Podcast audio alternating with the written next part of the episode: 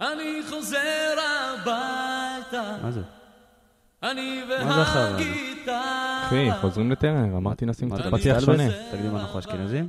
מה זה הפתיח הזה? זה- אי אפשר לשים את הפתיח הרגיל? אחי, היום לא שמים את הפתיח מה הרגיל. אכפת לך? עד שחזרנו ועד שזה, ו... רגע, מה אני צריך להגיד? מה אתה צריך להגיד? פתיח, מה אתה צריך להגיד? אבל לא אומרים ככה היה לך פתיח. משהו מיוחד, זה היה לפני הרבה זמן, נו, אה. תיזכר רגע. רגע. נו. פתיח!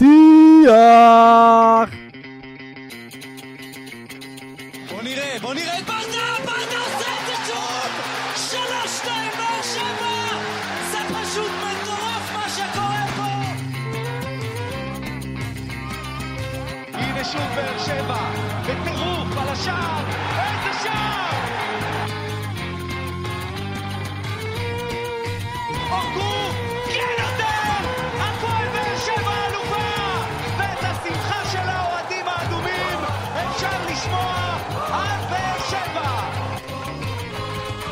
ברוכים הבאים לעוד פרק של פודקאסט האנליסטים שלנו, איך? התגעגענו. מרגש, מרגש. מה, עוד פרק? והיום יש לנו פרק מיוחד כמובן עם החברים הקבועים שלי, לידור היקר. שחר חורכה מיכלובסקי, אהלן. שלום לכם, ובהמשך יצטרף אלינו גל שנמצא בבידוד ויעלה דרך הזום, אז. אה, כולנו איתו, לא? כן, הלב איתך, אה, גלוש. אז באמת יש לנו היום פרק מאוד אה, מענה וכיף וחווייתי. איזה משחקים עברנו גם ב... וואו, עברנו וואו, תקופה. אז אה, תקופה. אני חושב ששוב נגיד תודה לאולפן קול במקיף ו' שחזרנו אליו בקאמבק רציני, חזרנו לבית ממש כמו לטרנר, שמחה כפולה, אה? לא שחר? בטח. אה, אז אני יש רוצה... לנו כבר... אה, יש לנו אורח על הקו, אורח אה, חשוב מאוד. זה מרגש. אז אנחנו רוצים להגיד שלום לנדב יעקבי, שדרן ופרשן ערוץ הספורט, מנהלה המקצועית של מכללת ספורט פאנל, שכולנו למדנו בה וממליצים בחום. מה נשמע נדב? מה קורה, נדב? אני, בסדר גמור, איך אתם שומעים אותי? אנחנו שומעים. פיקס. אתה שומע אותנו, נדב, זה מה שחשוב. אני שומע אתכם, זה נשמע כזה קצת אה, מרוחק, אבל אם אתם שומעים אותי טוב, אז הכל טוב. מעולה, מעולה. אז אנחנו ננסה ככה להתקרב יותר למיקרופונים ולהיות איתך יותר. אה, אנחנו קודם כל מתרגשים מאוד שאתה איתנו. כן, במאה אחוז. עכשיו, אה, טוב, לפני שניכנס באמת לסיכום ולהכל, לנדב יש ספר חדש, שנרחיב עליו גם טיפה ב- בסוף, לקראת שנתקרב לסוף. מברוק. מברוק, קודם כל. תודה רבה, תודה רבה. ובינתיים, אתה יודע, אנחנו רואים את היריבות שלנו, עכשיו ראינו את אה, ארדה, ראינו את אה, ורוצלב, אני באמת מעניין אותי לשאול מה, מה אתה חושב על זה, כי ורוצלב זאת לא קבוצה ש... זו קבוצה שהגיוני לקבל אותה גם במוקדמות ליגה אירופית. ארדה, אם אתה מתחיל מסיבוב ראשון, ראינו קבוצות, אתה יודע, אולי לא באמת ברמה כזאת נמוכה, אבל גם זו קבוצה שיכולה איכשהו להשתחל. הרמה בינתיים, עם הנורטוזיס אה, בפלייאוף בכלל, שקיבלנו אותה, הרמה בינתיים היא, היא די גבוהה יחסית למה שמכרו לנו. אמ, תראו, אנחנו מדברים פה על הדרג הבינוני של אירופה הבינונית, אוקיי? אני אקרא לזה. ככה. אמ, הרי ברור שליגת אלופות זה עולם בפני עצמו. בוודאי. בסך הכל 32 קבוצות, באמת, קבוצות עם תקציבים של מאות מיליונים רובן. אה, בליגה האירופית, ושוב אני מדבר על... אה, אה, זה, זה קבוצות מ, מהליגות הבכירות, אבל בוא נגיד המקומות אה, 4, 5, 6, 7, אז אתה יודע, זה, אתם יודעים, זה גם קבוצות לא רעות בכלל מגרמניה ומאנגליה ומצרפת ומרוסיה וממדינות שהכדורגל שם ברמה מאוד גבוהה. מה שאנחנו מקבלים בקונפרנס ליג זה קבוצות שבימים, בשנים קודמות, היו משחקות בליגה האירופית. אבל בגלל כל השינויים וכל ה... מה שוופא עשתה, את החלוקה הזו מחדש, אז קבוצות כאלה, כמו הישראליות, בואו נגיד את האמת, מכבי תל אביב הפועל באר שבע, קבוצות שהורגלות לשחק בליגה האירופית, ופתאום מוצאות את עצמן במקום אחר. אז אותו דבר לגבי קבוצות מפולין או מבולגריה, וכן הלאה וכן הלאה. אז אה, נכון שיש גם קבוצות קצת יותר חלשות, באופן טבעי, כי הרחיבו את היריעה, מה שנקרא, אבל בסופו של דבר, לשלב הבתים של הקונפרנס ליג הגיעו קבוצות אה, מכובדות. שוב, לא הטופ האירופי, זה ברור, כי הם במקומות מקומות אחרים. אבל אה, כן, קבוצות ממקומות 2, 3, 4 מהליגות הבינוניות של אירופה אה, יהיו שם, וגם מליגות קצת יותר חזקות. ו- ואיך זה אמור להשפיע עלינו מבחינת, אתה יודע, מבחינה כספית זה... יש הבדלים, בוודאי. אבל בין ה- ההבדלים לא כאלה גדולים. בדיוק, ההבדלים לא כאלה גדולים בין האירופית ל... הכל נכון. יחסי כמובן, וכמובן אה, ב- בנושא של ניקוד. ניקוד כי הניקוד אה, שנצבר, ו- וזה אותו ניקוד בדיוק על משחקים שתקבל בליגה האירופית. אז זה נכון. יהיה, יהיה עדיין פער. כשאנחנו נראה בסופו של דבר את הבתים של הליגה האירופית והבתים של הקונפרנס ליגה, אז ברור שיש פער לטובת הליגה האירופית. מה גם ששם, כמו שאמרתי, בגלל החלוקה החדשה, יהיו שם את הקבוצות מהליגות היותר חזקות. אמ, אבל כמו שראינו בשנים קודמות, קבוצות ישראליות, אם זה מכבי תל אביב, אם זה באר שבע, אה, היה להם מה לעשות, וכן עשו תוצאות יפות אה, גם בליגה האירופית, אה, ככה שאני חושב שמהבחינה הזאת, זה מתאים לכדורגל הישראלי. זאת אומרת, נכון שבהתחלה קראו לזה סוג של אינטרטוטו, כשאנשים עוד לא ידעו בדיוק מי נגד מי, ולא הבינו שהכסף הוא כמעט אותו דבר, והרמה היא קצת פחות טובה בממוצע, אבל בפער מאוד קטן. יש שם קבוצות מכובדות, אה, אה, טוטנאם ורומא יהיו בשלב הבתים, זה קבוצות מה- מהליגות הכי חזקות באירופה. אנחנו כבר זה- מפנטזים על איזה נסיעה ללונדון או משהו. חכה קודם שירד לך פה הקורונה, ואז לא דבר אם איתי. אפשר לנסוע, כן, זה כן. כבר סיפור אחר. אז אה, אחרי שנגענו קצת באירופה, עוד שבוע מתחיל הלחם והחימה שלנו, האהבה שלנו באמת, הליגה. איך אתה רואה את ההתחמשות הזאת של באר שבע לעומת קבוצות אחרות? יש באמת על מה לבנות פה אה, לליגה עצמה שלנו? לגמרי, לגמרי. אני חושב שראינו את זה כבר במעט משחקים שהיו עד עכשיו, אה, באירופה, ואחד או שניים בגביע הטוטו. אחד, לא? נגד אשדוד, מה היה? היה. אחד נגד אשדוד. אחד נגד אשדוד ו- במבנה המוזר הזה של. גביע טוטו. נכון, נכון. אה, אז קודם כל כן, אני חושב שזה עדיין לא המוצר המוגמר, ברור, ויכול להיות שיהיו עוד חיזוקים, אה, אחד או שניים, כי יש עוד זמן לסוף חלון העברות, ו- ו- וכולם יודעים שהם מחפשים חלוץ, ומגן שמאלי זה לא סוד. למרות שאני הבנתי אתמול שירדו מהחלוץ ומשאירים את אה, דנילו החדש שהגיע בתור החלוץ המרכזי. אבל זה משאיר. אותך... יכול להיות, אתה יודע, אם uh, פתאום תגיע איזו הצעה טובה ותיפול על השולחן של אלונה, היא לא תגיד לא, לדעתי. אבל uh, אוקיי, יכול להיות, תראו, זה קשה, זה קשה, זה לא... קשה למצוא. Uh, אפרופו אסטריה הקולומביאני, אני מבין שעוקבים אחריו כבר איזה כמה שנים. זאת אומרת, אתה לא בא ו... בדרך כלל אתה לא רוצה שחקן שמגיע ברגע האחרון שלא שמעת עליו, כי זה סוכן פשוט לא מצא לו קבוצה, אז הוא מנסה למצוא לו בכוח משהו ברגע האחרון. אה, אלה, אלה, הניסיון מלמד שעדיף לא לגעת בכאלה שחקנים, כי זה בדרך כלל לא, לא, לא מצליח. עדיף כאלה שאתה עוקב אחריהם, אתה יודע בדיוק מי הם ומה הם, ושאתה יודע שהם מתאימים לך מכל הבחינות. אבל אם, אם אני חוזר לשאלה שלכם, אז אני חושב שלאור העובדה שמכבי תל אביב בינתיים מאוד מתקשה לבנות קבוצה חזקה, היא תהיה קבוצה טובה, אבל חזקה אני לא יודע, כלומר כמה היא תהיה מסוגלת להתמודד מול מכבי חיפה. אה, אשדוד לא, לא בתמונה בכלל. לא- לא, בטח אחרי התקופה. האחרונה שלה. ברור, ברור, זה ברור. ככה שנותרו בעצם שלוש קבוצות באמת, אה, נקרא לזה, בטופ של הכדורגל הישראלי. זה מכבי חיפה היא הכי טובה ביפר, לפי דעתי אה, זה בכלל לא שאלה. תהיה סנסציה אם היא לא תיקח אליפות השנה. אה, באר שבע, מכבי תל אביב, ובאר שבע השנה, כרגע לפחות, תהיה השנייה בטבעה. זה עדיין לא מבטיח לה כלום כמובן. אבל אה, יש, יש משהו, יש איזה, אני הייתי ביום חמישי במשחק אה, בפתח תקווה, ומעבר לתוצאה שהייתה מאוד מרשימה, היה שם משהו נוסף, היה איזה רעב כזה, היה איזה כן. לחימה, היה משהו בלתי מתפשר של כל השחקנים, שאתה רואה שהם הם, הם, הם רעבים להצלחה. גם, גם גם, החדשים וגם אלה שהיו בשנה שעברה. גם זה, גם, זה בא הרבה גם מהצד של הקהל, ראינו עוד דחיפה שלא הייתה כל כך בשנה שעברה, במשחקים ברור, זה שהיו. בגלל הקורונה הקהל והכל, גם נכנס אבל- לאנרגיות, גם השחקנים, ראה שהמועדון עובד, וזה, זה תורם להכל ביחד, זה בא ביחד.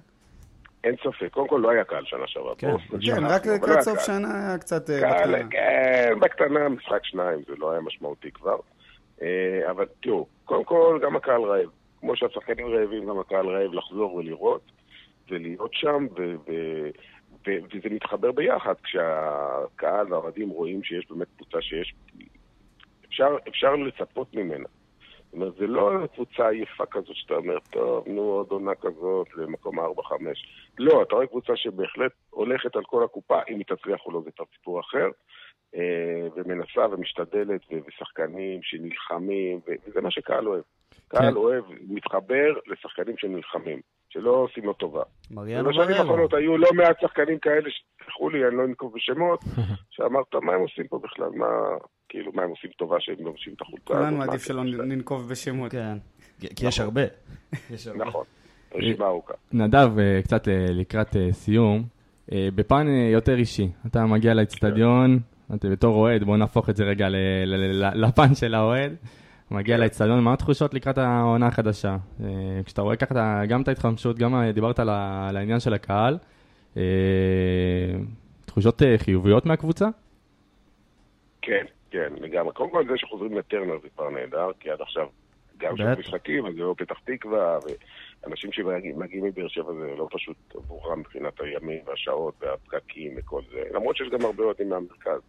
בואו לא נשכח את זה, אבל uh, הבית זה טרנר ושם אתה משחק, וזה המקום שמביא הכי הרבה דחיפה ואנרגיות, וזה מין תחושה כזאת שחוזרים למקומות הטובים שהיו לפני שלוש וארבע שנים.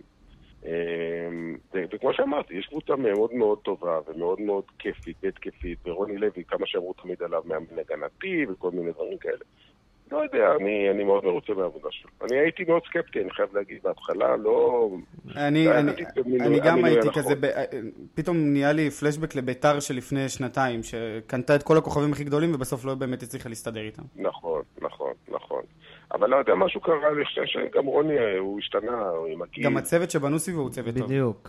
נכון, נכון, נכון. והוא, נראה לי, הוא גם מתחבר למקום, והוא מרגיש מאוד בנוח פה. זאת התחושה שלי, גם יש- יצא לי פעם, פעמיים לשבת איתו, לדבר איתו ברמה האישית. אז, אז אה, יש, יש אנרגיות טובות.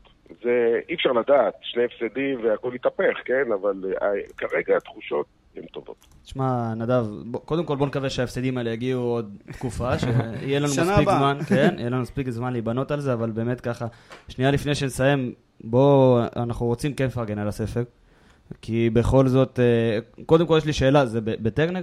צולם ה- הכריכה? ברור. כן, נו, אז זה כבר סגרנו סיפור אחד. אני, עכשיו, אני, אני, יש לנו חצי דקה? יש בטח, יש. לנו יותר מחצי דקה. אוקיי. אז אה, כשאני ניגשתי למעצב של העטיפה, וישבנו איתו, בחור מאוד נחמד, שעבדתי איתו כבר בעבר, הסטודיו שלו נמצא ביפו, שם אה, לא רחוק מבלומפילד. אז ישבנו ודיברנו, אוקיי, מה, מה, בוא נחשוב, איך, מה צריך להיות בצילום? הוא אומר, שמע, זה כדורגל, בוא נעשה נתעלם עיתון כדורגל. אמרתי לו, וואלה, אתה צודק, בכיף. אומר, "אז הנה פה בלומפילד, בוא ניגש, זה חמש דקות הליכה. אמרתי לו, לא, מה פתאום? אומר לי, מה זאת אומרת לא? ואני רוצה שזה יהיה מצולם בטרנר. הוא אומר מה? בטח. אנחנו חמש דקות מבלומפילד, אתה לוקח אותי עד באר שבע? אמרתי לו, כן, אין מה לעשות. אין מחיר לכיסאות האדומים האלה, חייב להיות בטח. במקום הכי הכי אישי מבחינתי. תשמע, אז באמת, יש לך בספר הזה, אפשר לחלק אותו לשתיים? זאת אומרת, סיפורים אישיים שלך ועוד סיפורים על כדורגלנים ו- והכל, אז נכון. בוא תן לנו עוד קצת רקע על זה. אז קודם כל, זה ספר שאני אה, מתכנן אותו וחושב עליו כבר הרבה מאוד שנים. אה, זה לא משהו שנולד ככה ב- ביום אחד. אה, אני, ב- קודם כל אני, אנשים מכירים אותי יותר מהטלוויזיה, אבל אני כל החיים שלי כתבתי, עוד הרבה לפני שהגעתי בכלל ל- להחזיק מיקרופון.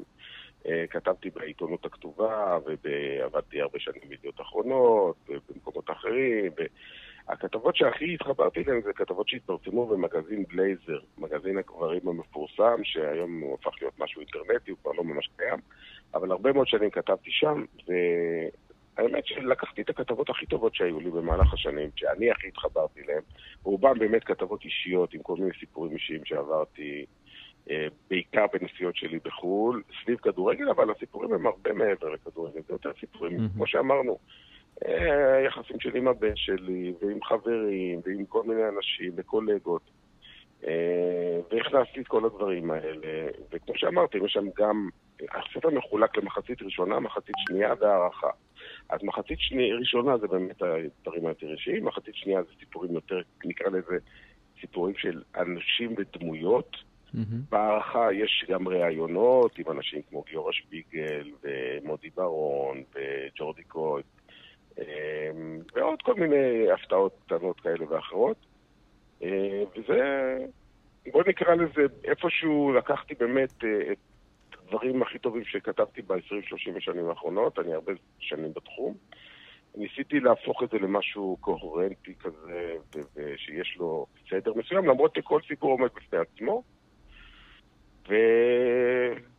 ובסופו של דבר זה נולד, כמו, כן, אז, כמו אז קודם כל זה... שנולד ילד, זה- נולד גם ספר. אז קודם כל זה נשמע טוב, ואני בטוח שאני... אני יודע מה מה הספר הבא שלי, בוא נגיד. כן, זה חד משמעית.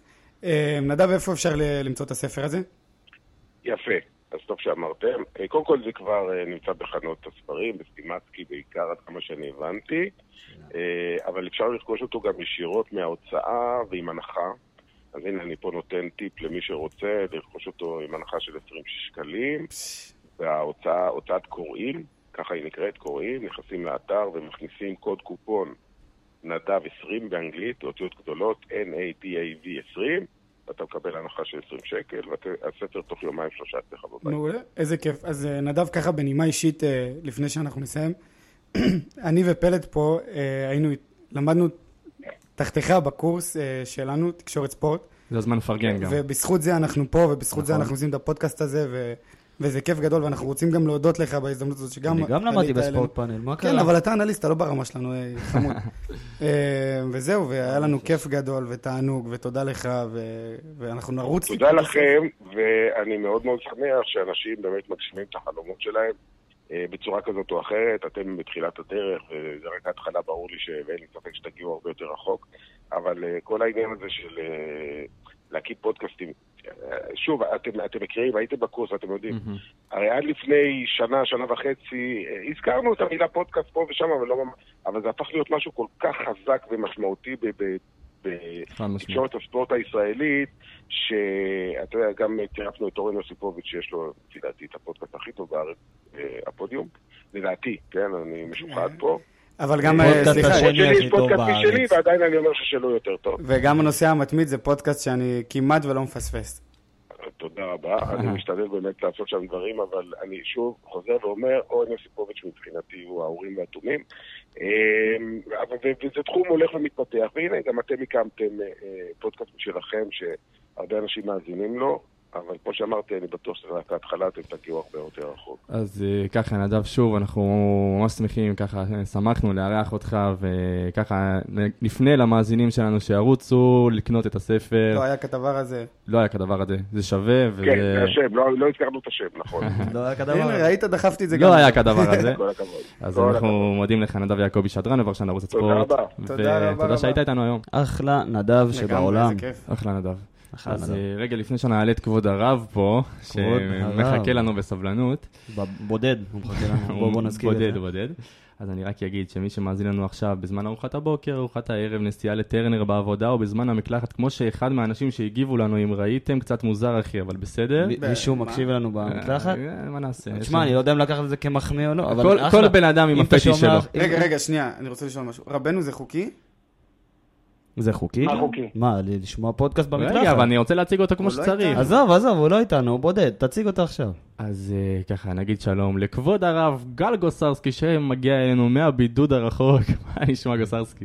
בידוד רחוק. אהלן חברים, צהריים טובים, מה שלומכם? נו, גל, הגיעו תסמינים או עוד לא הגיעו תסמינים? לא, ברוך השם, בינתיים אין תסמינים, שהמשך ככה. גם גל וגם פרק אמרו באותו, באותו פרק, פלט, סליחה, ברוך השם, אני יודע שעשיתי פה משהו טוב ב... אתה משפיע לחיוב, עוד מעט יום כיפור, אתה יודע. כן, אולי גל ילך לסליחות, תתחילו. סליחות בטרנר. תמשיך לקוות. אני בבידוד, בבידוד. אז רגע, לפני שנתחיל לסכם, אני רק אומר שאנחנו זמינים בכל הפלטפורמות ונמצאים גם בפייסבוק, תעקבו, תשתפו, תגיבו אותי. תעניינו, גם באינסטוש, נכון? אז אנחנו מחכים לכם שם, לשמוע אתכם. אה, ויאללה, בוא נתחיל אה, לה- להריץ פה את הדברים. בוא נדבר מספרים, וואו. בוא נדבר אנליסטים. וואי, כמה זמן לא היה את זה. איזה וואו, כיף. התגעגעתי. אנחנו היינו, אתה לא היית. אני הייתי, דווקא אנחנו עשינו את הפרקים האלה. לא, היית בטלפון חמוד פעם אחרונה. אה, אמרתי לך, אנשים אז צריכים אל תעוף לעבוד פה. עליי. כן. אה, עד שתתחיל לשלם לי משכורת פה, לידור. אה, אבל אה, באמת, היה לנו שתי משחקים אה, משוגעים, אחד כזה, ב- ב- סיימנו אותו ב... לא יודעים איך להגיב, ל-2-1 שם ב- בפולין, ואחרי זה הגענו לפתח תקווה והתפוצצנו. וואו, היה כיף. בכלל, גם האווירה בקהל וזה היה ממש ממש כיף. אה, מה, איך אתם רואים את המשחק? איך אתם מסכמים את תשמע, המשחקים האלה? המשחק הראשון, אני אגיד לך את האמת, פחות אה, נגענו בו, כי יכול להיות שבאמת הייתה איזה מידע או איזה הכנה לקרוא, אני לא יודע, באמת. אבל אה, דווקא במשחק השני, במשחק הקודם, אז ניגע בו הרבה. אני וגל ככה ישבנו והכנו מקצועיים. הכנו לכם, כמו שצריך, למה זה חדש לכם? הכנו לכם באמת בטוב טעם. אז גל, בא לך להתחיל? כן, אפשר להתחיל לדבר על המשחק. אה, אני חושב שבגדול זה אולי המשחק הכי מבטיח שהיה לנו מתחילת עונה. בסדר, זה באמת משחק שככה גורם לך לחשוב למה הקבוצה הזאת מסוגלת להגיע, ואם היא מסוגלת להגיע אולי טיפה יותר רחוק ממה שחשבנו.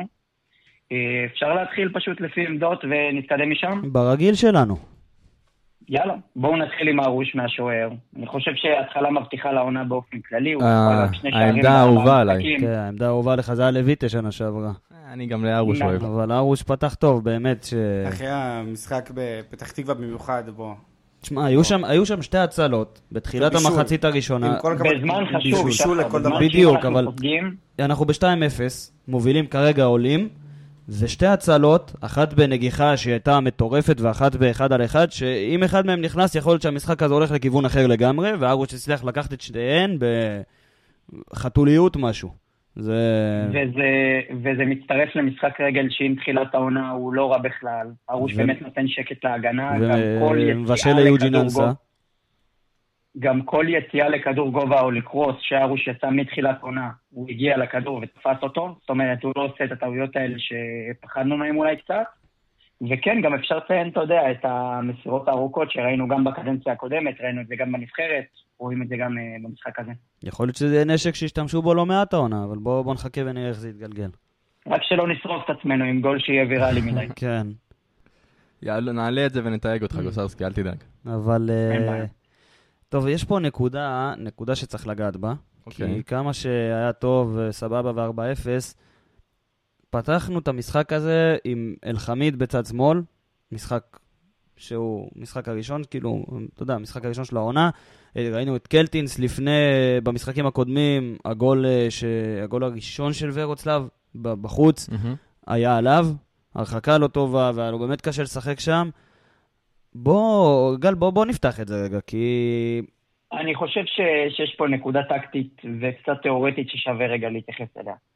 אמ, קודם כל, צריך לדבר רגע על המערך של ורוצלב. ורוצלב משחקים עם שני מגנים שהם חצי מגנים, חצי קשרים. שלוש, ארבע, שלוש.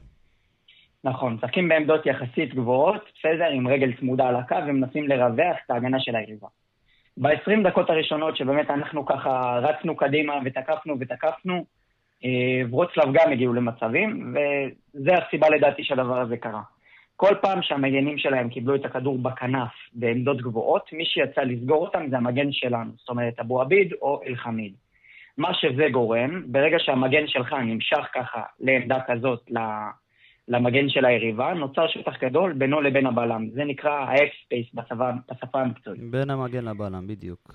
בדיוק. מה שוורצלב עשו עם זה, זה פשוט הכניסו שחקנים. יש להם שלושה ווינגרים שבאים מהמרכז לכיוון הצדדים, נכנסו לשטחים האלה. יש להם קשרי אמצע, נכנסו לשטחים האלה. כל פעם היה בעצם את השתיים על אחד על המגן שלנו, והם ייצרו ככה את כל המצבים שהם ייצרו ב-20 דקות הראשונות. מה עשה רוני? ומגיע לו פה, אני חושב, כבוד, גם ממני וגם משחר, אנחנו על זה, נכון? נכון, במאה אחוז. יש הסכמה אה, יש באנליזה. אמר- הסכמה פה אחד. הוא אמר, אנסה, מיכה, הם יורדים נמוך, אתם מקבלים את המגנים, וזהו. ואז ברגע שאתם מקבלים מגנים, אין את היתרון המספרי הזה, אין את השטח בין המגן לבלם. אמנם זה הוריד אותנו אחורה, והרבה אוהדים גם כעסו על זה, אבל פה אני חושב שזו הייתה החלטה נכונה, כי זה היה באמת בעיה טקטית שמאפשרת, שגורמת להגנה שלנו להיות חדירה, תשמע, והוא הרבה... טיפל בה, אני- כשהמומנטום לצידנו, גם- כשאנחנו ב-2-0. גל, אני גם אגיד לך את זה, גם כתבתי לכם, לכם את זה תוך כדי משחק, כי אני לא אנליסט ואני לא רואה את המשחק כמו שאתם רואים. לי היה מוזר שאני רואה את מיכה משחק כמגן. אתה מבין? זה יפה, אז לא ראית אותו באמת משחק כמגן, ראית אותו מאבד את ההלף ספייס הזה בין המגן לבלם שלך, כדי שלא ייכנסו שם שחקנים. עכשיו, יש לזה מחיר אה, התקפי, איך נקרא לזה, בעין. ש... חשוב, לא, חשוב לציין את זה. כן, חשוב זה. מאוד, כי יש לך היו פחות מחיר- מעורבים במשחק ההתקפה מעט. בדיוק, עכשיו גם חשוב להזכיר, אתה היית ב-2-0, אתה עולה במצב הזה, וחבל גם לספוג לפני המחצית, והם פשוט התחילו לקטוש אותך ועוד כדורים לרחבה ועוד כדורים. רוני לוי באמת עשה התאמה נכונה מאוד. עכשיו, לעין, ה... לעין רגילה, זה באמת נראה שבאר שבע הולכת טיפה אחורה, וגם אני התעצבנתי טיפה במשחק, אבל אז אתה מבין שבואנה, יש לנו פה קייס ויש משהו, וזה לא סתם ללכת אחורה. לא, אמיתי, אני, אני, אני בתור בן אדם אוהד מהיציע פשוט שהוא לא אנליסט. אני גם כתבתי לכם למה אנחנו משחקים בונקר. יפה, אז זה לא והסברתם בונקר. לי זה- בדיוק זה- למה, למה זה לא בונקר. זה התאמה טקטית שהתאימה בדיוק, כי כשאתה משחק כדורגל, יהיה לך את הדקות שת, שאתה תתקיף, ויש לך את ה... וברוב המשחקים, כן, אני לא מדבר על משחקים פייבוריטית ואנדרדוג אה, ברור, אבל במשחקים שהם יריבות יחסית על אותה רמה, יהיה לך את הרגעים שתתקוף, ויש לך את הרגעים שיתקיפו אותך. עכשיו, אם ברגעים שיתקיפו אותך אתה לא עושה שום דבר, ואתה לא מגיב, ואתה חושב רק על ללכת קדימה, בסופו של דבר, של דבר אתה גם תספוג, ופה מגיע לרוני לוי כל חושב- הכבוד. אני חושב שגם יש פה איזושהי מחשבה של רוני לוי, שיהיה לנו הרבה יותר קל להתקיף אותם במעברים. זאת אומרת, ראינו בדקות האחרונות במשחק חוץ בוורוצלב, שהקבוצה מנסה ליזום כשהפולנים מצופפים ולא מצליחה. נגד מערך כזה, זה, הניעו בדיוק. כדור, הניעו כדור, הניעו כדור, לא הגיעו לכלום. נגד מערך כזה, בדרך כלל עדיף לך לתקוף מהמקום שיהיה לך בו שחקן אחד, שזה שני האגפים. שחקן אחד שאמור להיות הגנה והתקפה. ואם אתה עושה את זה במעברים. בדיוק. אבל ברגע שאתה... סליחה רגע. ברגע שאתה יורד נמוך, זה פותח לך בעצם שטחים לתקוף דרכם, וראינו שגם שני הגולים הראשונים נכנסו בעצם מסוג של מעברים. כן. לא היה פה התקפות עכשיו- מסודרות. בוא נעבור, אם, אם דיברנו על המגנים שלהם, בוא נעבור לשלנו. אוקיי. עכשיו כן. בוא, בוא ניגע בנקודה שהיא גם מאוד אה, בוערת, בוא נגיד ככה, אצל אה, הרבה אוהדים, וזה אייד אבו עביד. עכשיו, התרומה ההתקפית שלו, בהרבה מאוד פעמים, לא קיימת. אפסית. אפס, כמעט אפסית. אמרנו את זה, אמרנו. אבל, אבל, מה שאני וגל דיברנו עליו אתמול, זה עוד הוראה של רוני לוי, שהצליח לנצל את זה לטובתו. עכשיו, מה זאת אומרת? הוא לא ניסה למסור כדור לרחבה כל המשחק. מגן שלך, אתה מצפה שמגן, מי פעמיים, שפותח... שלוש. כן, לפחות, אתה יודע, יהיה מעורב טיפה, התקפה טיפה זה. אבל מה שמנו לב?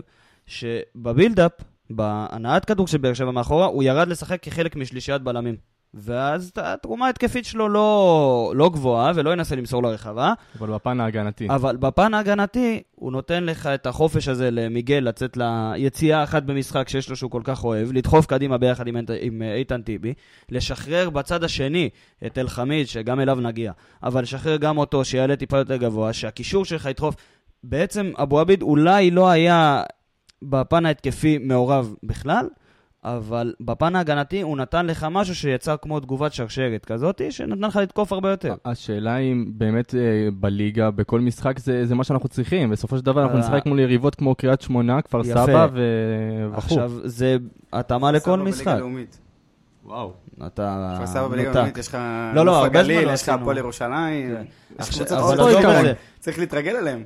אבל שוב, אז יכול להיות כיף נוף הגליל. אתה תראה ב... אה, היו, היו מקומות, יש מקומות יותר רחוקים. אבל יכול להיות שבאמת בליגה, אתה תראה את דדיה, אתה תראה את קלטינס שם, אתה תראה מגן שכן יכול לתת לך תרומה התקפית מהאגף כשתצטרך את זה. גם בינתיים, יכול להיות, גם יכול להיות שזה פתרון ביניים שרוני חי איתו, לפתוח עם אבו עביד ולהכניס אותו בתבנית התקפה לשלושה בלמים, בדיוק, ולתת לאחרים. יותר במה התקפית. יכול להיות שזה בדיוק הפשרה שלו. תשמע, יכול להיות, כן. אני, אני, כמו שדיברנו, אני מסכים עם זה לגמרי, ושוב, זה עוד משהו שצריך להגיד עליו אה, כל הכבוד לרוני לוי, שידע לעשות את ההתאמה הזאת. ומצד שני, היה לך את אלחמיד. אבל אגב רוני לוי, אני, אני חייב גם אה, לתת קרדיט לצוות שנפ, שנבנה מסביבו, וגם אומרים- דיברנו על זה גם עם נדב. כשאומרים רוני לוי, מדברים על אה, צוות. לא, זאת אומרת, כן, אריק אבל- בנאדו וכל אבל גם הצוות חשוב שנבנה. גם לתת להם את הקרדיט הזה, ואתה. במיוחד שאתה בנוער, אתה רואה גם מה זה צוות, איך צוות עובד. ו, ודברים כאלה. אז אני מאוד אה, שמח. במאה אחוז, אה, גם... בואו נדבר על אלחמיד. כן, בואו בוא נלך לאלחמיד. אני רוצה לפתוח, אני רוצה לפתוח. בבקשה. אני רוצה להגיד, לא, בגלל שאתה רוצה, שחרר אתכם. יאללה, גל. אני אתחיל. אה, אני רוצה לפתוח לפני באמת נתונים ולפני שאני מדבר על המשחק שלו, אני רוצה לדבר רגע על, ה, על השחקן, בסדר? קראתי היום בבוקר כתבה בספורט אחד של חמיד לא רוצה לשחק מגן, אבל מוכן רק כי ההתמודדות הזאת חשובה לשחק מגן. אז אני רוצה להגיד לחמיד שהפועל באר שבע צריכה אותו מגן, שהעמדה אולי הכי טובה שלו היא מגן, ושיהיה טוב גם לו וגם להפועל באר שבע אם הוא ישחק מגן. עכשיו, אני גם רוצה להגיד שהוא שחקן שמחויב בחוזה למועדון, אני בספק אם החוזה היה מצוין שהוא משחק רק בלם. זה שחקן שכבר פעם אחת תקע לאוהדים איזה סכין בגב וסלחנו לו. אני נסעתי לאלבניה, והוא הודיע שהוא לא משחק, בסדר? יש לו טראום צלקות אני- על הנפש, יש לו. אני באמת, אלחמיד, תתאפס על עצמך, שחק מגן, אתה שחקן טוב, תפסיק לבלבל את המוח. לא מבין את התנאים האלה, באמת. כל אחד בא עם דרישות, ו... אבל בוא, בוא, בוא ניגע רגע, כי אתה, שמע, אתה, אבל- אתה טוען עכשיו שהוא כן צריך לשחק מגן, אנחנו ראינו את המשחק. האחרון שלו, אני לא... עכשיו, אם אתה מסתכל על המשחק האחרון שלו, בלי מסירת מפתח, כמגן, שמאל. כמגן. בלי, המשחק ראשון של העונה ואפשר להבין והכל טוב, אבל בלי מסירת מפתח, הוא כן על הגבוה וכן עמד גבוה במגרש, בלי קרוסים, תראה, אפשר להבין, ניסיון. אבל- אבל אתה מצפה יותר מאלחמיד. בדיוק, זה מה שאני אומר, בלי מסירת מפתח, בלי קרוסים, שבעה עיבודי כדור ואחד מארבע בדריבלים, זאת אומרת 25% שחר, הצלחה. הוא לא... הוא לא נמצא ב-60% כשירות, והוא לא נמצא גם ב-60% מאמץ במשחק. לא, אבל אני חייב אני אני חייב- ראיתי אני- אותו, אני אני הייתי חייב גם שם, הוא לציין לא- משהו. הוא לא היה בתוך זה. שחר, נגעת ב- בעיבודי כדור.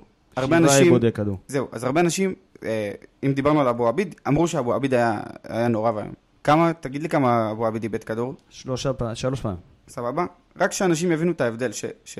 יש עיבודי כדור, אבל משהו שחשוב לי להתייחס אליו כשאתה מדבר על נתון של עיבודי כדור, זה עיבודי כדור אה, בחצי שלך.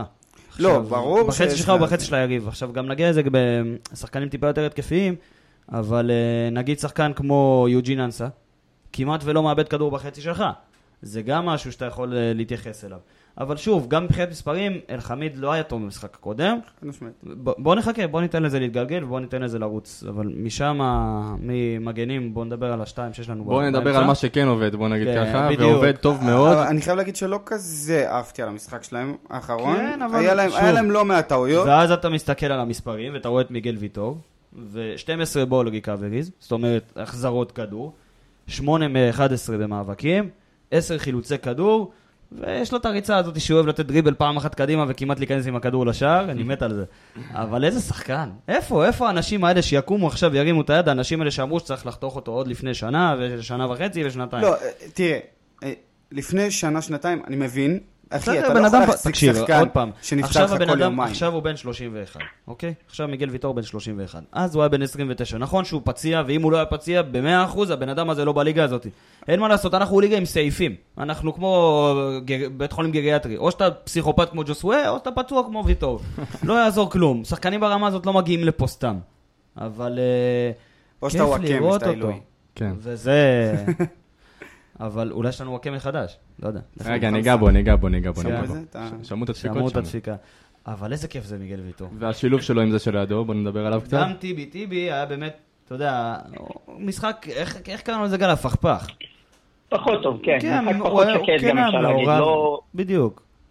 הוא כן היה לא היה מעורב, את השקט, לא היה את השקט שמאפיין באמת את טיבי, היו גם כמה טעויות, וגם היה איזה מצב, היה איזה מהלך כזה, שאחד השחקנים שלהם זרק את יוספי, ואז זרק את פטרוצ'י, ואז נכנס לרחבה, כן, זרק את טיבי, כן. והרוש הציל.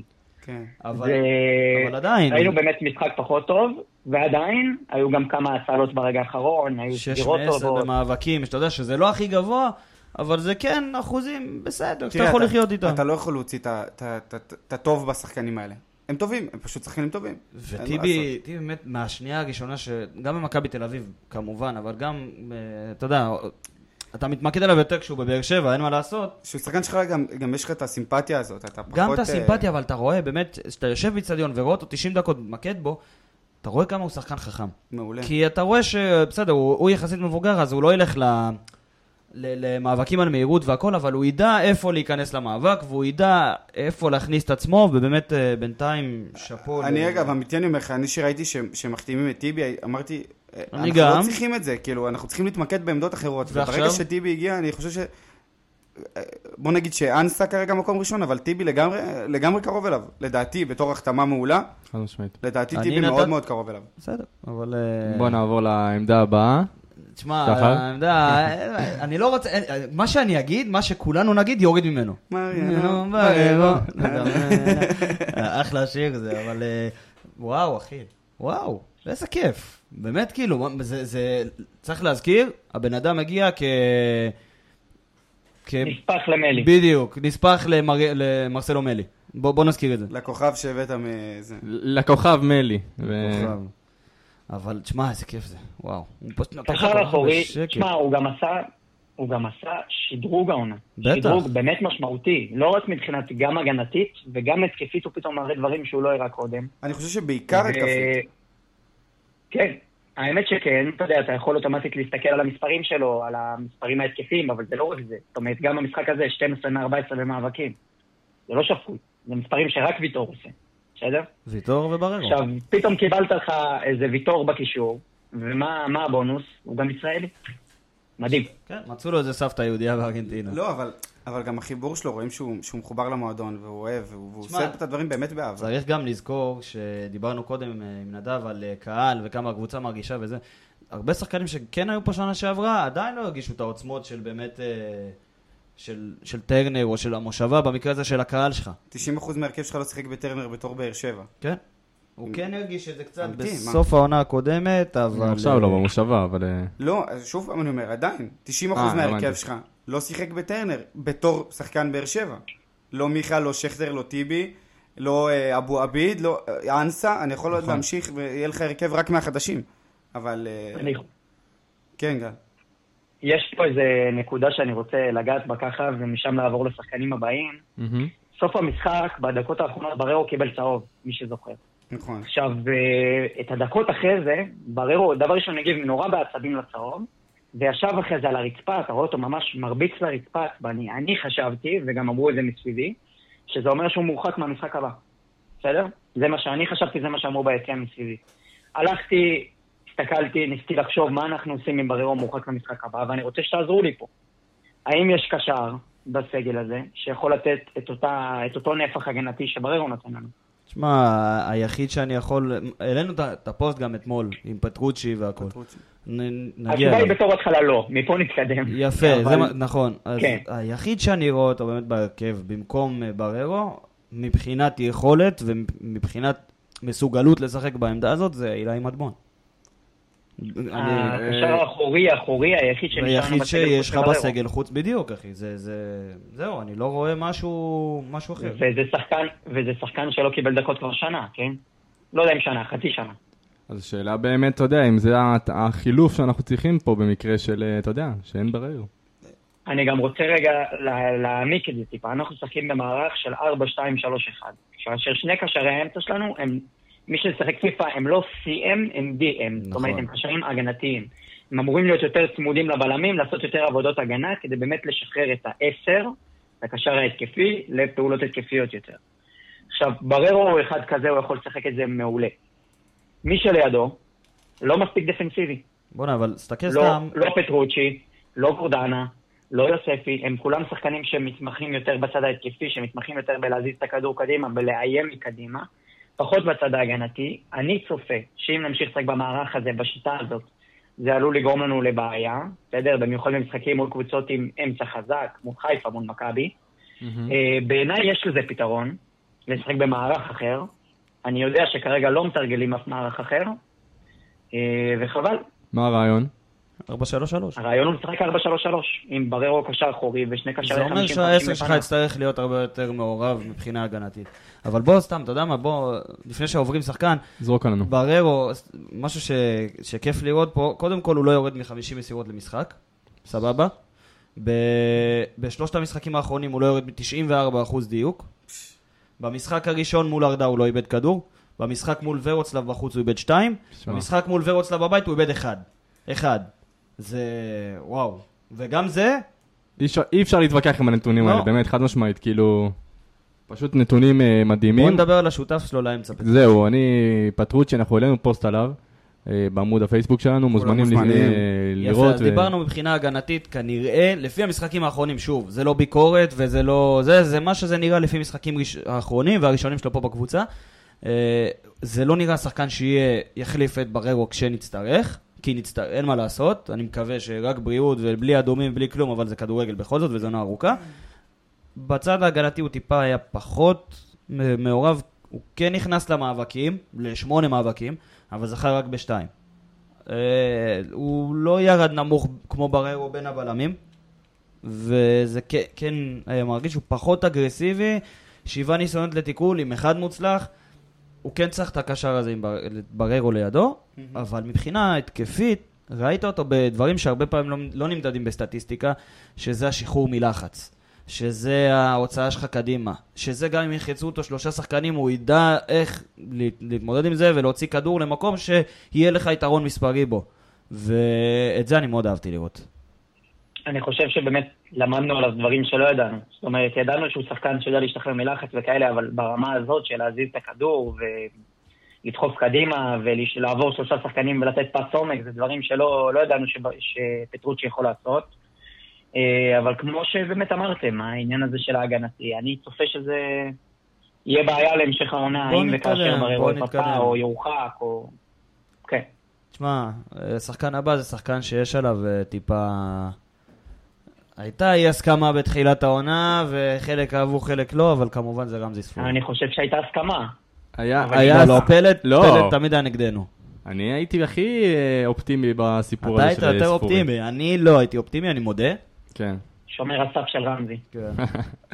זה רמזי- לפני שומר הסף של אה, גולדברג, אדון אה, גוסרסקי. ואם כבר מדברים על גולדברג... אני אה, שומר הסף של בררו, אז בינתיים המניות שלי... אה, כן, אה, כן, אני חייב להגיד משהו, מי ששמע את הפרק האחרון של התדר, הם אמרו שאנחנו היללנו את שון גולדברג. אז בוא נעשה היה פה אחד סדר. שמהלל את אז זה. אני העלתי את שון גולדברג, מה הבעיה? הנה, הנה, בוא סגרנו אז סיפור. שם זה נסגר, ותראה איפה הוא היום, ומה הוא עושה, והוא... וואו, אה, אין בעיה. אה, כן, יאללה, קדימה. רמזי, אז רמזי אה, ספורי. רמזו לי. אגב, 40 דקות, 40, הוא שיחק 40 דקות במשחק הזה. שתי מסירות מפתח, שלושה דריבלים מוצלחים, שער. מספרים שאי אפשר להתווכח איתם. לא יעזור כלום. נכון. גם ראינו את זה גם בפוסט- 40 גם בפוסט שהעלינו עם ה- עם. המצבי ההפקעה. זה ל- כן- כן צריך להגיד ש- שהוא כן גם לוקח מצבים נייחים, זה מעלה לו את זה. גם ציינו את זה בתגובות, אנשים להיות- שאלו, אבל תשאלו גם, צריך אנשים, להיות אם אתם, אה, בדיוק. יש לכם איזה משהו, תשאלו, אנחנו עונים, אתם מוזמנים לראות גם. אבל שוב, צריך להגיד, צריך להיות טוב במצבים נייחים כדי לייצר מזה מצב ההפקעה. אתה לא יכול, אתה יכול גם לבעוט את הכדור, אתה יודע, מ- מ- מטרנר לפסיכיאטרי. זה לא עובד ככה. זה מאוד קרוב. זה ה- זה הפתיח- זה המשחק הכי טוב של אה, רמזי והפועל באר שבע? אני- תשמע, אנחנו אומרים את זה על... לדעתי כן, מה? אתה צריך להגיד. זה אני ה-40 בעד. דקות הכי טובות של רמזי בהפועל באר שבע, כי אני לא יכול לקרוא ל-40 דקות משחק. כן, הוא יצא דקה 40, כן, אין לנו יותר מדי. לא, יש עדכונים אם הוא יהיה כשיר או לא? כי אני לא אני לא. ראיתי משהו אה, אה, חריג מבחינתו. אני, אני אגיד משהו, אני, לדעתי הוא שיחק יותר מדי טוב ב-40 דקות האלה, ובגלל זה הוא היה צריך לצאת, אתה יודע, אי אפשר לצפות ממנו לווסת, 90 דקות, כן. כן, אתה יודע, תן לו את ה-40 אבל דקות מה האלה. שכן חשוב לי להגיד על רמזי ספורי זה שעוד פעם ראינו אותו לפעמים הולך ומבקש את הכדור במקומות שסוגרים אותו שניים ושלושה שחקנים וזה משהו שכן טיפה מפריע לי כי בכל זאת הוא העשר שלך והוא השחקן החופשי ולבקש את הכדור בין שלושה ארבעה שחקנים זה משהו שקצת יתקע אותך גם גל ציין בפרק הקודם ש- שנורא קשה לו לרוץ עם הכדור. זה- נכון, זה הרבה- נכון, זה נכון. הרבה כדורים אבל, אה, בעמידה שהוא נותן אבל, הוא לו. מס... אבל זה, זה משתפר, זה זז. ברור שבמשחק, אני- אין לי- אין לי מילה רעה באמת להגיד לו על המשחק האחרון. חבל שהוא, ש- י- חבל שהוא יצא כי הוא היה יכול... אה, אתה יודע, לא כזה גם- חבל לי שהוא יצא. אני חושב ש- ש- ש- שבגלל שהכניסו את- את את יוספי, אה, ואתה מוביל 2-0, ואתה במומנטום טוב, זה בסדר. אני אני לא אני לא מתנגד. גם טוב שיוספי ייכנס קצת ל... זה ללופ. במאה אחוז, זה כולנו מסכימים על זה. אני גם רוצה לדבר רגע, תשמע, החגיגה של הגול שלו הייתה, אותי אישית היא ריגשה, זה היה. באמת מלא תשוקה, כאילו לכיוון הקהל, באמת הרים את היציע זה באוויר. משהו שלא ראינו. תראה, הוא מה- התפ- הוא התפוצץ. הוא- כן. אני... אני... לא היה נראה אדיש. לא, אני אומר לך, גם ש- במשחקים שאני הייתי, אה, אחי, הוא מתאמן, אנשים מתקרבים לגדר, מקללים אותו. לא כיף, לא, בתור, בת- גם בתור אוהד לא כיף לי לשמוע שמקללים שחקן שלנו, כן? ועוד ברמה כזאת. אז הוא כן רצה להוכיח, והוא בא לפה בשביל להוכיח, כי, הוא, כי זה נגמר הרי לא טוב בינואר שהוא עזב. זה נגמר לא טוב מבחינת, אה, מבחינתו עם הקהל, כי הקהל לא כל כך אהב אותו שנה שעברה, בלשון המעטה. אה, תשמע, הוא אף פעם לא באמת התעסק עם הקהל, פשוט זה היה כזה, לא- אנחנו לא אהבנו אותו. אחי, לא, נכון, הוא לא התעסק עם הקהל, אבל אתה לא, הוא עדיין בן אדם ודברים חודרים. אין מה לעשות. בסדר. כן. העיקר שימשיך אני ככה. רוצה לתת גם אה, נתון מעניין עליו. נו. יש מדד שנקרא, התוכנה בעצם שאנחנו לוקחים ממנה את הנתונים נקראת... מדד ספורי? סתם.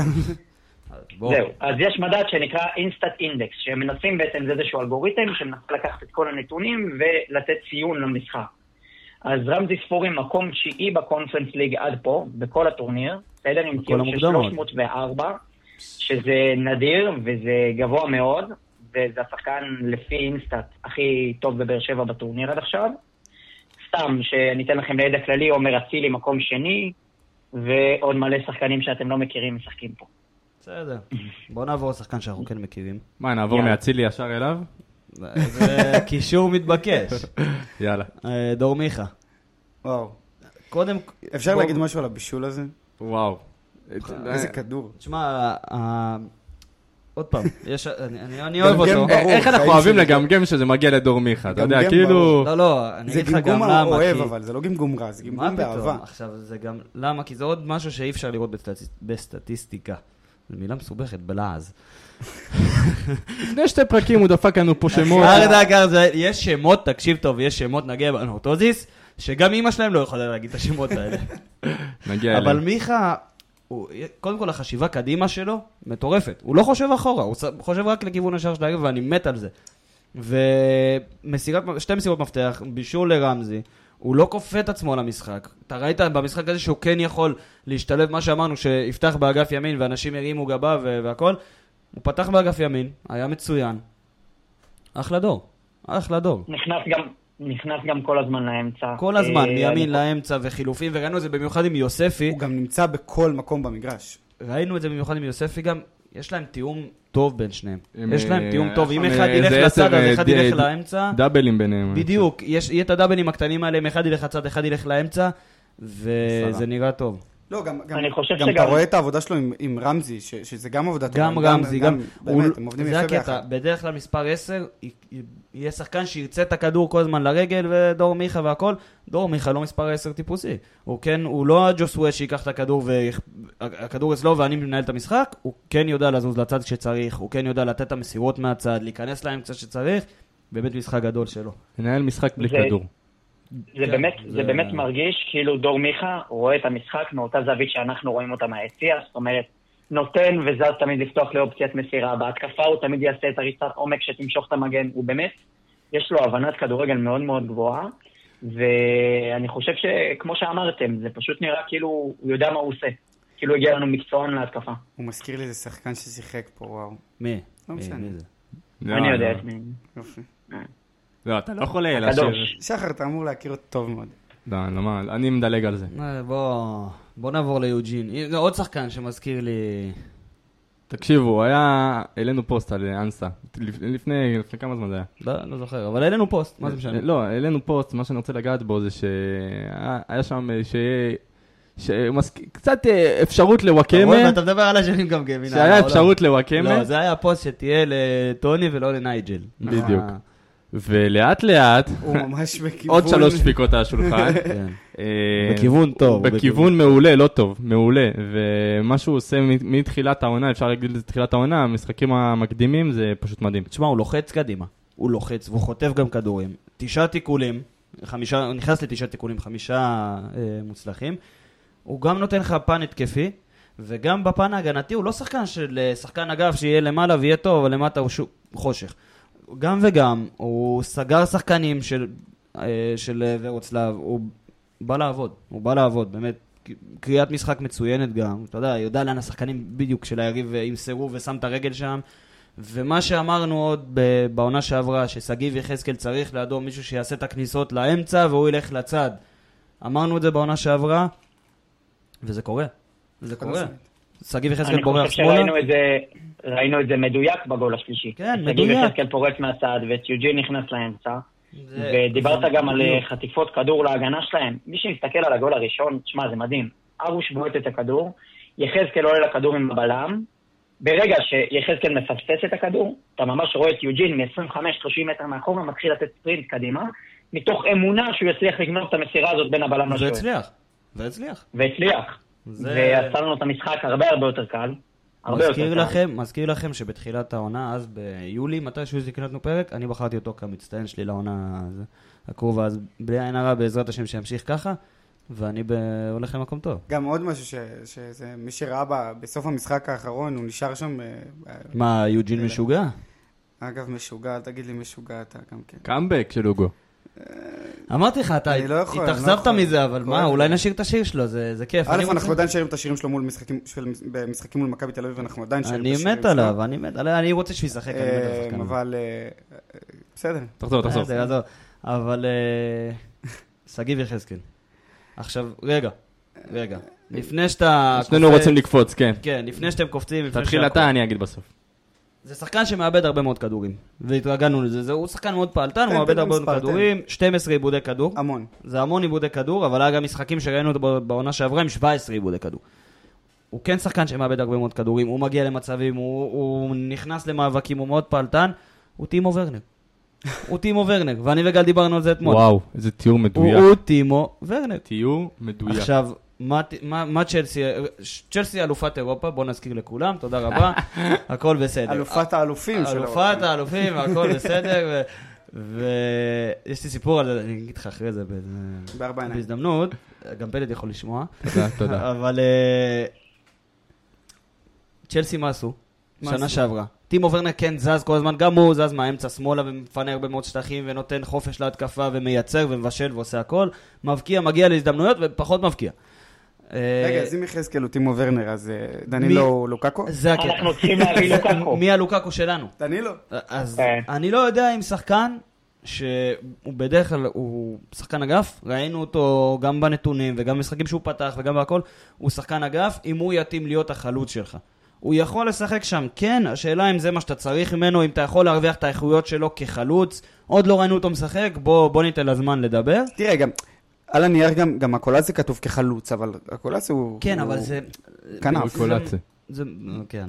אה, אבל אה, זה מה קולאצה, שאני... קולאצה, רגע, משחק נגיע לא רע. לזה. אבל אה, שוב, בוא ניתן לזה ונראה דנילו, אבל שגיב יחזקאל אולי יצטרך, אולי עם חלוץ לידו, חלוץ גדול, שבאמת ימשוך את האש וימשוך בלמים, ויהיה לו את השטח הזה יותר לעשות את הדברים שהוא אוהב, אולי פחות בצד כשהוא חלוץ שרוב הפוקוס עליו, אולי עם עוד אחד.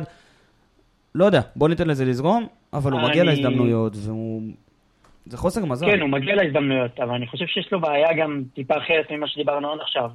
הבעיטה שלו לא מספיק חזקה. פשוט לא מספיק חזקה. זאת אומרת, אתה ראית בחלק מהמצבים, נגיד במצב שסידר לו פטרוצ'י, הוא מוציא בעיטה, זה, זה לא מספיק חזק כדי להכניע את השוער. זאת אומרת, הוא חייב דחיקה כדי לשים גול. נורא קשה לו לעשות, לקחת מצבים שהם טיפה ממרחק, כי לדעתי אין לו מספיק עוצמה בבעיטה פשוט, וזה בעיה לחלוץ. יוספי? יוספי? מה, לא ניגע? ניגע, ניגע. ניגע. ביוספי. ברור שניגע. תשמע, ביוסי. מהלך ראשון הוא נכנס, חטף כדור, כמעט בישל. אבל אה, אחר כך הוא הלך ונרגע, לא גל, כאילו, אתה יודע, הוא כן היה מעורב, וכן היה מעורב התקפית וכן הכל, אבל אה, שוב, אמ, כן, אני חושב שגם הקבוצה הורידה קצת רגל מהגז לקראת הסוף, גם יוספי איתה. אמ, כן, לא, לא היה משחק גדול של יוספי, הוא באמת, אתה יודע, נתן לנו על ההתחלה את ה... כאילו, מה אני יכול לעשות, ומשם טיפה נרגע. חבל, רוצים לראות יותר, לא? בסדר. אה, כדור שם ליחזקאל. כן. הקולציה, דיברתם עליו, כנראה שהוא ירד בהיררכיה שלו להיות אה, שחקן משלים. אמ, אני אני חייב לגעת רגע בקולציה, בקצרה. נו, אמ, שמעתי הפודיום השבוע, שהם דיברו על באר שבע. נו. אה, ואמרו שם איזה משהו מעניין, והם הם אמרו ככה, איך לא חשבו על אקולציה מחליף? אני אגיד לכם למה, למה אני אומר את זה, שנייה, אני אגיד את זה ככה. אקולציה דקה 70, נכנס אני חושב מול כן, כל מגן או בפיפא, כל כאילו. בלם, ב, ב, לפחות בליגה שלנו, ו, ובדריבל אי אפשר לקחת לו את הכדור, אי כן, אפשר. אבל, אבל בוא אני אגיד לך על זה, בטח בוא- בדקה 70 שאחרי שמגן בוא אני אגיד לך על זה 90 משהו, כי גם כשכולם טריים ורעננים ובתחילת משחק, גם אז בדריבל שלו יש מעט מאוד שחקנים שיכולים לעצור אותו, בליגה הזאת אם בכלל. בול. עכשיו, השאלה זה מה הוא עושה אחרי הדריבל הזה. זה יפה שהוא נכנס כבר, שאתה יודע, אתה ב- בדקה 70, או אתה השאלה ב... היא אם הוא עושה את הדריבל הזה. אם הוא עושה, אם הוא מחליט בכלל ללכת לדריבל הזה ולא מאבד את הכדור, השאלה זה מה קורה, והשאלה אם זה שווה לך מקום של זר, וזר ששווה, שילמת עליו 400 אלף יורו, אם אתה מוכן לספוג את זה כשהוא ילך בתור אה, שחקן ספסל. שבירו? כרגע אני חושב שאנחנו אנחנו בסיטואציה שיש ממש רק להרוויח מהקולציה, זאת אומרת... כן, אה, הוא אצלך, הוא יישאר, ו... אנחנו לא בונים עליו, כרגע לפחות, לא בונים עליו כשחקן הרכב. אם הוא ייכנס מהספסל ויצליח להשפיע כמו שהוא עשה במשחק הזה, ובאמת נתן מהלך גדול. כן. גם הדריבל, גם המסירה, גם הניעור של המגן שבא אליו מאחורה. בסדר. באמת כן. מאוד מאוד יפה? ויאללה, שיהיה בהצלחה. זהו, אז- עוד נגיעה קטנה על כן, שבירו. קטנה, שבירו נכנס, כנראה היה טוב, 99% הבקיע. שזה משחק האחרון שלו, הוא כבר סגר בקריית שמונה. שיהיה לו בהצלחה, כי הוא באמת נכנס טוב במשחק הזה. הוא נכנס מעולה, הוא גם קיבל כדור מעולה מקולציה, הבקיע גול, כן. כל הכבוד, מברוק אחי. מתרגש. סיים בן יפה. תלוי אוקיי. את מי אתה שואל. אה, אבל אה, טוב, בוא שייתן נכין את בראש, אני עצמנו מפרגן. קצת לאנרטוזיס, כן, הכנה קטנה. אז בואו נעשה ו- דילוג כזה ל- לקראת המשחק הבא. קפריסין, תופסים טיסה. תופסים. טיסה, תנועה, טיסה לקפריסין. אה, שחר, ספר לנו קצת על הקבוצה הזאת. טוב, אה, היא משחקת בשתי צורות מאוד מאוד שבלוניות. זאת אומרת, או ב-4-2-3-1, מאוד דומה למערך שלך, או ב-5-3-2. עכשיו, מה שמעניין בקבוצה הזאת זה שיש לה כמה שחקנים מאוד מעניינים, ועליהם בעצם נבנית השיטה שלהם. זה שיטה, יש להם חלוץ מטר תשעים שלוש, אתה רואה אותו, אתה בטוח שהוא חלוץ תשע, קלאסי, כדורים לרחבה אליו. 93, מה, והכל. לקחו אותו מהכדורסל שלי? יפה, כן, כן, בדוק. רכז. אבל אה, לקחו... לא- שחקן. כן, כן, פשוט משם, אבל הוא יבעט מרחוק בכל הזדמנות שתהיה לו. בכל הזדמנות, בכל חצי הזדמנות שתהיה לו לבעוט מרחוק, הוא ייקח את הבעיטה גם אם זה מ-30 ו-35 מטר, משהו הזוי. עכשיו, המשחק שלהם מתבסס על קרוסים לתוך הרחבה, דומה לוורוצלב, אבל קרוסים לתוך הרחבה אליו, לא מגיע, בום, בעיטה מרחוק, לא מנסים לבנות את המשחק משם, לא מנסים שום דבר. זה, אלה, לפחות לפי הוידאו והכל מה שראינו, זה שני, שתי הצורות ש, שהם משחקים בהם. חסר חסר להם איזה דור מיכה. יש... חסר להם איזה דור מיכה. אה, באמת אפשר לראות שהם יוצרים המון דרך קרוסים מהצדדים. במשחק השני שלהם מול רפיד, הם הפסידו במשחק הראשון 3-0, ואז אה, ניצחו 2-1.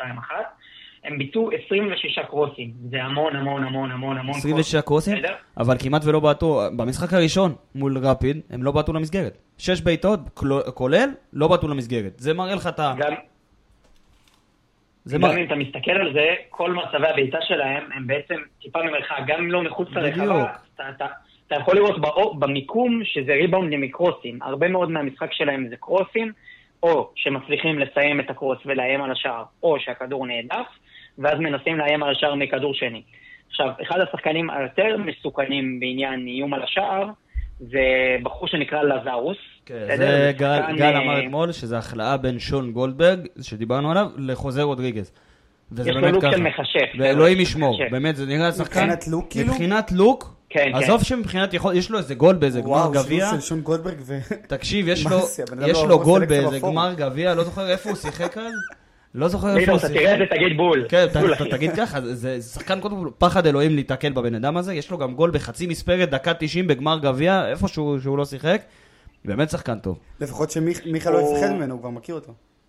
אני מקווה, אני לא יודע. אני, גם אם הייתי? מכיר אותו עשר שנים הייתי מפחד. מיכה יהיה סוכן סמוי? זה. שחקן ששיחק ורוני בליגה לוי שאימן האיטלקית. שם כל כך הרבה. אם מדברים על סוכנים שחקן. סמויים, אה, יש להם את ה- את אסף צור. יש לי. דודו דהן. דהן. הוא לא סמוי בשום צורה. לא, חד משמעית לא סמוי. טוב, לזרוס. כן. רגע, אני רוצה שנייה לתת עוד איזה נגיעה ללזרוס. זה באמת שחקן ששיחק גם בליגה האיטלקית, עבר משם לאולימפיאקוס ושיחק הרבה שנים בליגה היוונית, זה שחקן מבוגר. מה שכן, יש לו יכולת לחתוך גם לקו וגם למרכז, יש לו אחד על אחד מעולה בכנף, בסדר? מי ששחק בכנף שמאל, מי שיהיה שם מגן ימני, צפויות לו בעיות ויצטרך עזרה. אה, עוד שחקן ששווה לנו להתעכב עליו, זה דיברנו על מגנים שכל הזמן מכניסים קרוסים, אז בואו נדבר על מי עושה את זה. יש להם אה, מגן שמאלי שנקרא אנדרסון ברוס. אה, ברזילאי מגן אחד. התקפי, מגן התקפי מאוד, בסדר? זה מגן שגם אוהב לעשות הרבה מאוד דריבלים על הקו כדי להוציא את הקבוצה קדימה. גם עם יכולת מסירה, יש לו 15 מסירות מפתח מוצלחות עונה שעברה, וגם יכולת קרוס. אה, הוא באמת יש לו usage, זאת אומרת, הקפריסאים משתמשים בו בהתקפה המון המון המון, המון מההתקפות שלהם הולכות דרכו. זה משהו שאנחנו צריכים להיות מוכנים אליו. ועוד אחד, אה, יש להם את קאי לפרטי. אתמול השם הזה קפץ לי בראש והיה לי מוכר. זה שם שאנחנו כן אה, מכירים מנבחרת צפון אירלנד. כן. והוא שיחק הרבה בליגה הסקוטית, צ'מפיונשיפ באנגליה, הגיע לשם כנראה, אתה יודע, סוף קריירה כזה בקפריסין, ב- בכיף. אבל... אה, בטן גב ב- בנאפה. בפאפוס, בפאפוס. בנאפה? לא, זה... אבל חלוץ חלוץ. כן, אבל הוא חלוץ. אה, תשמע, בקיצור, אם אנחנו מסכמים את הדבר הזה, זו קבוצה מאוד שבלונית, שהיא תשחק במעברים, או במעברים מהירים ובעיטה לשער, או קרוסים וריבאונד ובעיטה לשער. בוא נגיד שאנחנו אנחנו צריכים, אנחנו צריכים לסיים את ה- את ה... כביכול, לגמור את המשחק בטרנר, כן. ולא, ולא לתת לא להם יותר לא. מרחב כן. אה, בטיחות ב- ב- בקפריסין. במיוחד, במיוחד ש, שעכשיו יש לנו משחק גם יום ראשון. זאת אומרת שאתה בא... משחק. אחי, זה משחק לכל דבר וזה כסף לכל דבר ואתה מקבל הרבה מאוד כסף.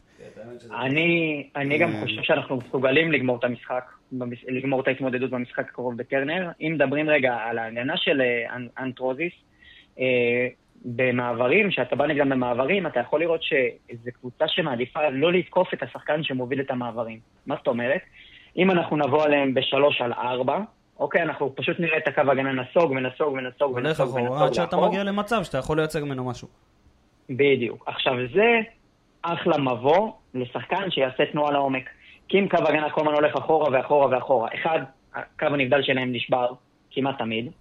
שתיים, יש שטח להיכנס אליו, יש זמן להיכנס לשטח. אז כן. אז אם עושים העברה רגע לקבוצה שלנו, גל, מי מי זה השחקן בדיוק, הזה? אז השחקן שיוביל לך את הכדור זה יהיה רמזי ספורי, זה יהיה דור מיכה. והשחקנים שיעשו לך את התנועה לעומק זה יוג'ין אנסה, או שגיב יחזקאל שגם יודע- יודע לעשות את התנועות האלה לעומק. אגב, תגיד יחזקאל. במשחק הזה אתה עולה עם שכטר או עם יחזקאל? יחזקאל, יחזקאל. אמרתי לך, יחזקאל ויוג'ין אנסה זה שחקנים שמשלימים את עצמם. עזוב את זה שיחזקאל יכול להבקיע מהמצבים, והוא גם יבקיע מהמצבים שיהיו לו, יוג'ין אנסה יכול לנצל את זה. אם שגיב אם יחזקאל שכטר בורח... בכושר, אני עולה עם שכטר. אז אני גם- אז אני גם אז אני לא שכטר. חושב. כי אני חושב ששוב, אם שג- אם שגיב יחזקאל בורח מהאמצע לצד ומושך איתו מגן, מושך איתו בלם, ויוג'ין אנסה יודע להיכנס לדבר הזה, לשטח הזה שנוצר, במיוחד במשחק כזה, זה מה שאתה חייב לנצל. אבל אלה אני- דברים אני- שגם שכטר יודע לעשות. כן, אבל שגיב שכטר- יחזקאל בנוי על המשחק הזה, אתה שכטר מבין? גם- שכטר גם יודע לעשות את הדברים האלה, יש לו ניסיון יותר גדול, יש לו חוכמת משחק לדעתי יותר גדולה, וראינו את זה במשחק... אה, אני לא יודע, אני חושב שאני אה, עולה עם... אה, מול מי זה היה? במשחק הראשון, הראשון, מול ארדה. שהוא נתן את הכדור הזה לזה. כן.